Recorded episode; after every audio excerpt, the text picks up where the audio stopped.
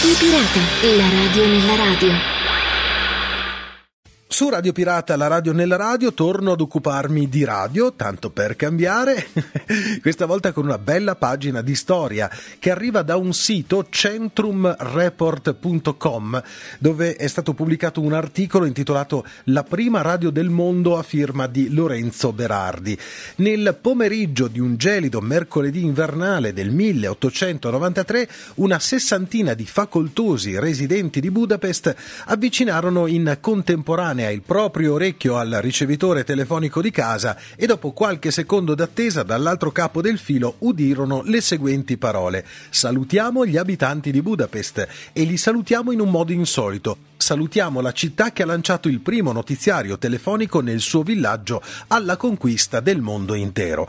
E questo ci riporta ad una storia che vi ho già raccontato anche per il nostro paese. In Italia infatti c'era il famoso araldo telefonico. Era il 15 febbraio del 1983 e quel messaggio annunciava la nascita del Telefon Irmondo l'Araldo Telefonico appunto, il primo servizio in assoluto di notizie e musica trasmesse al telefono dotato di un palinsesto capace di raggiungere degli utenti privati, caratteristiche che hanno convinto persino la BBC a definirlo la prima stazione radiofonica al mondo, nonostante i suoi programmi non si propagassero su onde radio. La voce che quel giorno aveva salutato gli ascoltatori apparteneva a Tivadar Puskas, pioniere della telefonia che aveva perfezionato e brevettato la tecnologia grazie alla quale questo araldo telefonico trasmetteva, continuando a farlo tra l'altro su rete telefonica dedicata fino al 1944. Oggi all'infuori dell'Ungheria quello di Tivadar Puskas è un nome poco noto al grande pubblico, eppure l'inventore già cercatore d'oro in Colorado e ideatore di una delle primissime agenzie di viaggi internazionali fu una delle menti più creative e visionarie nel settore delle telecomunicazioni di massa. Negli Stati Uniti lavorò con Thomas Edison e si deve a lui l'invenzione della prima centralina multipla al mondo che permetteva ad un numero elevato di utenti di essere collegati in contemporanea ad una singola centrale telefonica. Fu proprio questa rivoluzionaria centralina ad essere adoperata per l'araldo telefonico. Secondo la stampa scientifica dell'epoca consentiva di sopportare un traffico massimo di mezzo milione di ascoltatori in contemporanea, 10.000 volte di più di quelli che mandavano in tilt un analogo apparato di Edison, un vantaggio tecnologico che convinse Puskas a lanciare l'araldo telefonico brevettandolo in madrepatria nel 1892 come nuovo metodo per organizzare e installare un giornale telefonico. E nel giro di appena un anno riuscì a trasformare questo innovativo sistema in realtà. Per la verità già dal 1890 a Parigi esistevano i primi esemplari di eh, questo araldo telefonico basato su una tecnologia simile a quella di Puskas, ma priva di una centralina telefonica multipla. Inoltre il servizio parigino non era inizialmente strutturato su un palinsesto giornaliero né raggiungeva utenti privati. Lo si poteva infatti ascoltare soltanto da apparecchi installati in locali pubblici come alberghi, club o caffè, acquistando dei biglietti per la durata di 5 minuti o per l'intera rappresentazione operistica o teatrale. Un ostacolo serio alla diffusione di questo araldo telefonico si verificò fra l'agosto del 1919 e il gennaio del 1920 quando durante la guerra fra l'Ungheria e Romania Budapest fu occupata dalle truppe di Bucarest. Durante la loro permanenza in città i soldati rumeni distrussero infatti la maggior parte della rete telefonica dell'emittente e occorsero mesi per ripristinarla, se non che nell'inverno del 1923 una forte nevicata abbattutasi sulla capitale mise di nuovo l'infrastruttura dell'araldo telefonico in ginocchio. Infine nella primavera del 1924, quando questo araldo ancora non era tornato a trasmettere a pieno regime, a Budapest si cominciarono ad effettuare esperimenti concreti di radiofonia radiofonia tradizionale. Il primo programma musicale irradiato su onde medie nella capitale ungherese risale al 15 marzo del 1924. Fu curato dal direttore tecnico delle poste centrali Bernard Pascai e venne trasmesso in uno studio improvvisato all'interno di un negozio di mobili. Affascinante storia dunque di una radio, della prima radio al mondo, non trasmessa via radio e se volete eh, rivedere e eh, rileggere tutti i particolari del caso vi segnalo nuovamente il sito che è centrumreport.com, lì cercate l'articolo intitolato La prima radio del mondo a firma di Lorenzo Berardi. E a questo punto continuo a parlarvi di radio, analizzando la radio, ma soprattutto parlando della radio che a me sta più a cuore, ovvero la radio locale. Anche perché sono nato in una radio locale, ci ho passato tanti anni e credo anche sia il settore della radio più interessante, più eh, innovativo, più sperimentale, ma anche quello da supportare eh, giorno dopo giorno. C'è un bellissimo articolo che è stato pubblicato su consulenza radiofonica politica.com a firma di Elisabetta De Falco che analizza appunto la situazione odierna della radio locale. In questo articolo si apprende che secondo i dati relativi al secondo semestre 2020 dell'indagine sugli ascolti della radio in Italia, Radio Ter 2020, le radio locali raggiungono complessivamente 20 milioni 352 mila ascolti nel giorno medio. In cinque regioni la radio più ascoltata tra tutte le radio nazionali comprese risulta una radio radio locale. I numeri parlano chiaro. In Italia la radio locale è un efficiente strumento di informazione e di intrattenimento. Il più autentico motivo del successo della radio locale è la sua dimensione intima. Le emittenti territoriali svolgono infatti una funzione identitaria all'interno di una comunità. Hanno il compito di descrivere all'ascoltatore il mondo immediatamente circostante e di metterlo in relazione con quello che succede nel mondo in generale.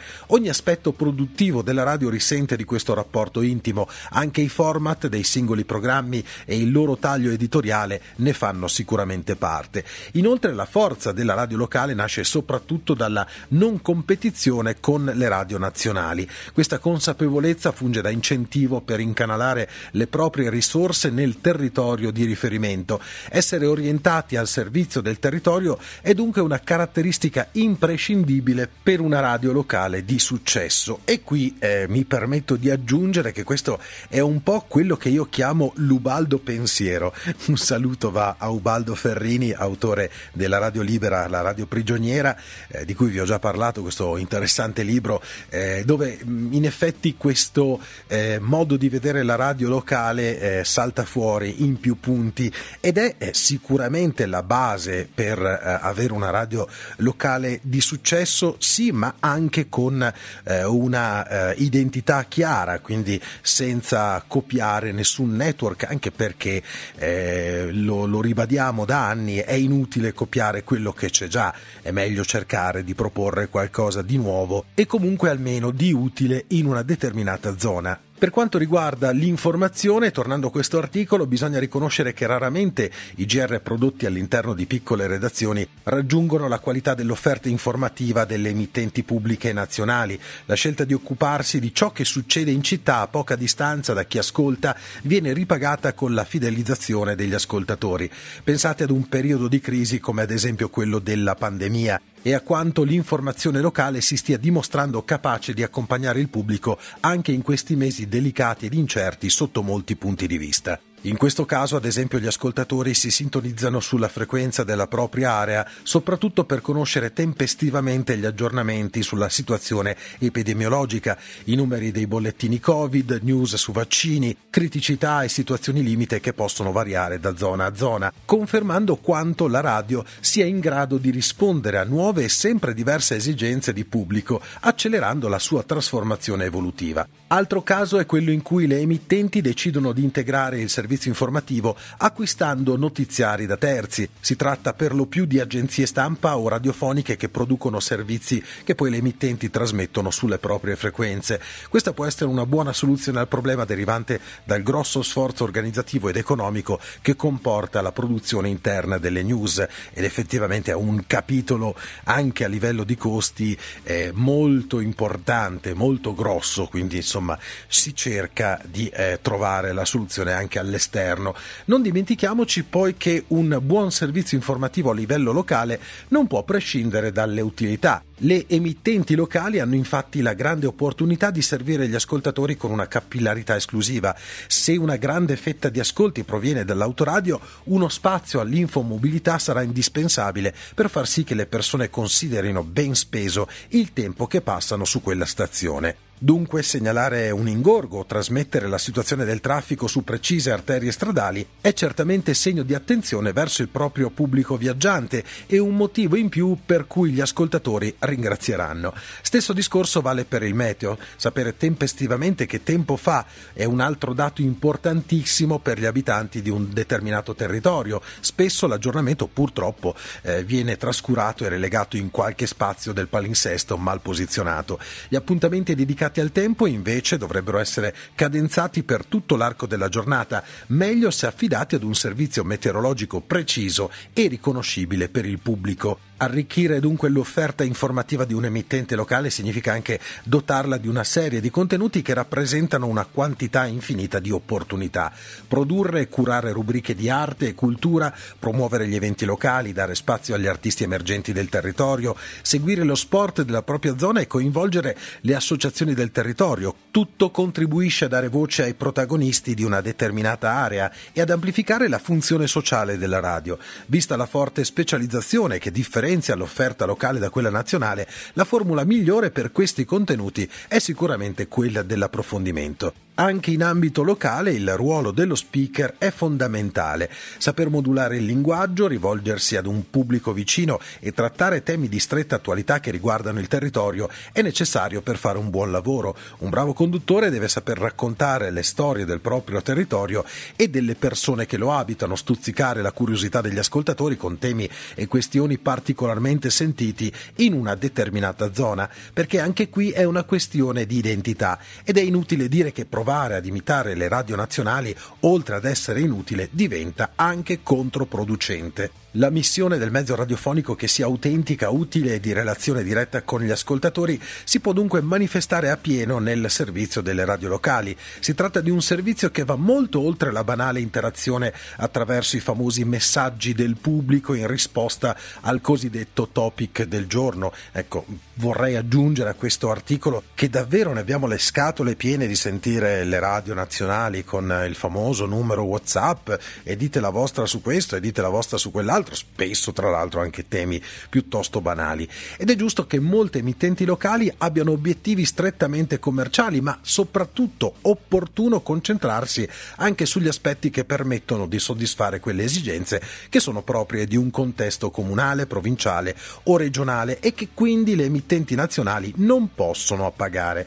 Ciò però non significa che la radio locale sia sconnessa da ciò che succede nel mondo, al contrario la dimensione intima, il rapporto stretto stretto con il territorio danno alla radio un motivo ulteriore per indagare ciò che sta fuori e per iscriverlo all'interno del proprio bacino. Ricordo nuovamente che questo era un articolo pubblicato su consulenzaradiofonica.com a firma di Elisabetta De Falco. Ho letto molto volentieri questo articolo perché sposo ogni parola, ogni articolo, ogni virgola e punto perché eh, la radio locale deve tornare ad essere la forte e vera radio locale che era presente e capillare tanti anni fa. Purtroppo, soprattutto dopo il periodo famoso degli anni 90, eh, tante radio locali locali hanno iniziato a scimmiottare i network perché faceva moda, perché, perché non si è mai capito sinceramente. Eh, la radio nazionale ha senso di esistere, ha senso di esistere con il suo intrattenimento, con il suo pubblico, con i suoi riferimenti, ma la radio locale appunto ha tutti questi punti di forza che abbiamo eh, sentito e che vi ho letto da questo articolo.